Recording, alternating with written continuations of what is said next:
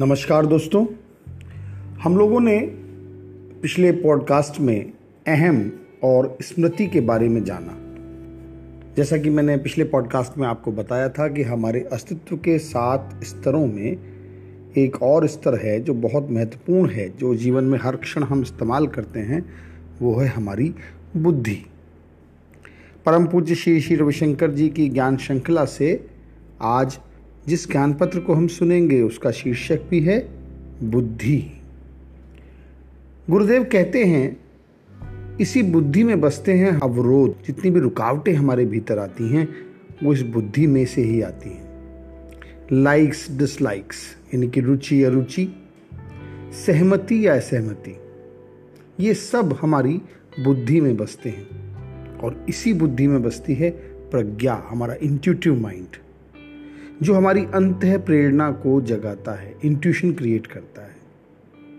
किसी ने प्रश्न किया, क्या अंत प्रेरणा बुद्धि के परे है? गुरुदेव ने कहा हाँ पर यह बुद्धि द्वारा ही प्रकाशित होती है। दूसरा प्रश्न आया, क्या भावनाएँ और बुद्धि एक दूसरे के विरोधी हैं? गुरुदेव ने कहा, वे विरोधी हो सकते हैं।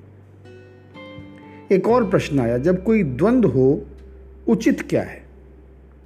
गुरुदेव कहते हैं द्वंद्व में उचित द्वंद्व कुछ भी नहीं। दरअसल पवित्र बुद्धि जो होती है, जब बुद्धि में पवित्रता होती है तो भावनाओं की उथल पुथल में उलझती ही नहीं है। जो पवित्र बुद्धि होती है, वो द्वंद्वों से, क्लैशेस से कॉन्फ्लिक्ट से ऊपर उठती है।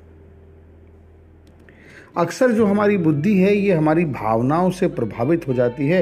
बिल्कुल ऐसे जिस, जैसे किसी पानी में गंदगी मिल गई हो, मटमैला पानी होता है ना और वो अशुद्ध लगने लगता है। इसी प्रकार अगर हमारी बुद्धियाँ, बुद्धि भावनाओं से प्रभावित होती है तो वो अशुद्ध हो जाती है। तब यह हमारी आत्मा को प्रतिबिंबित करने में असमर्थ हो जाती है। उधर निर्मल बुद्धि स्थिर और शांत आत्मा को दर्शाती है। किसी ने पूछा, क्या बुद्धि कर्म से प्रभावित होती है? गुरुदेव कहते हैं, कर्म निर्मल बुद्धि को प्रभावित नहीं करते।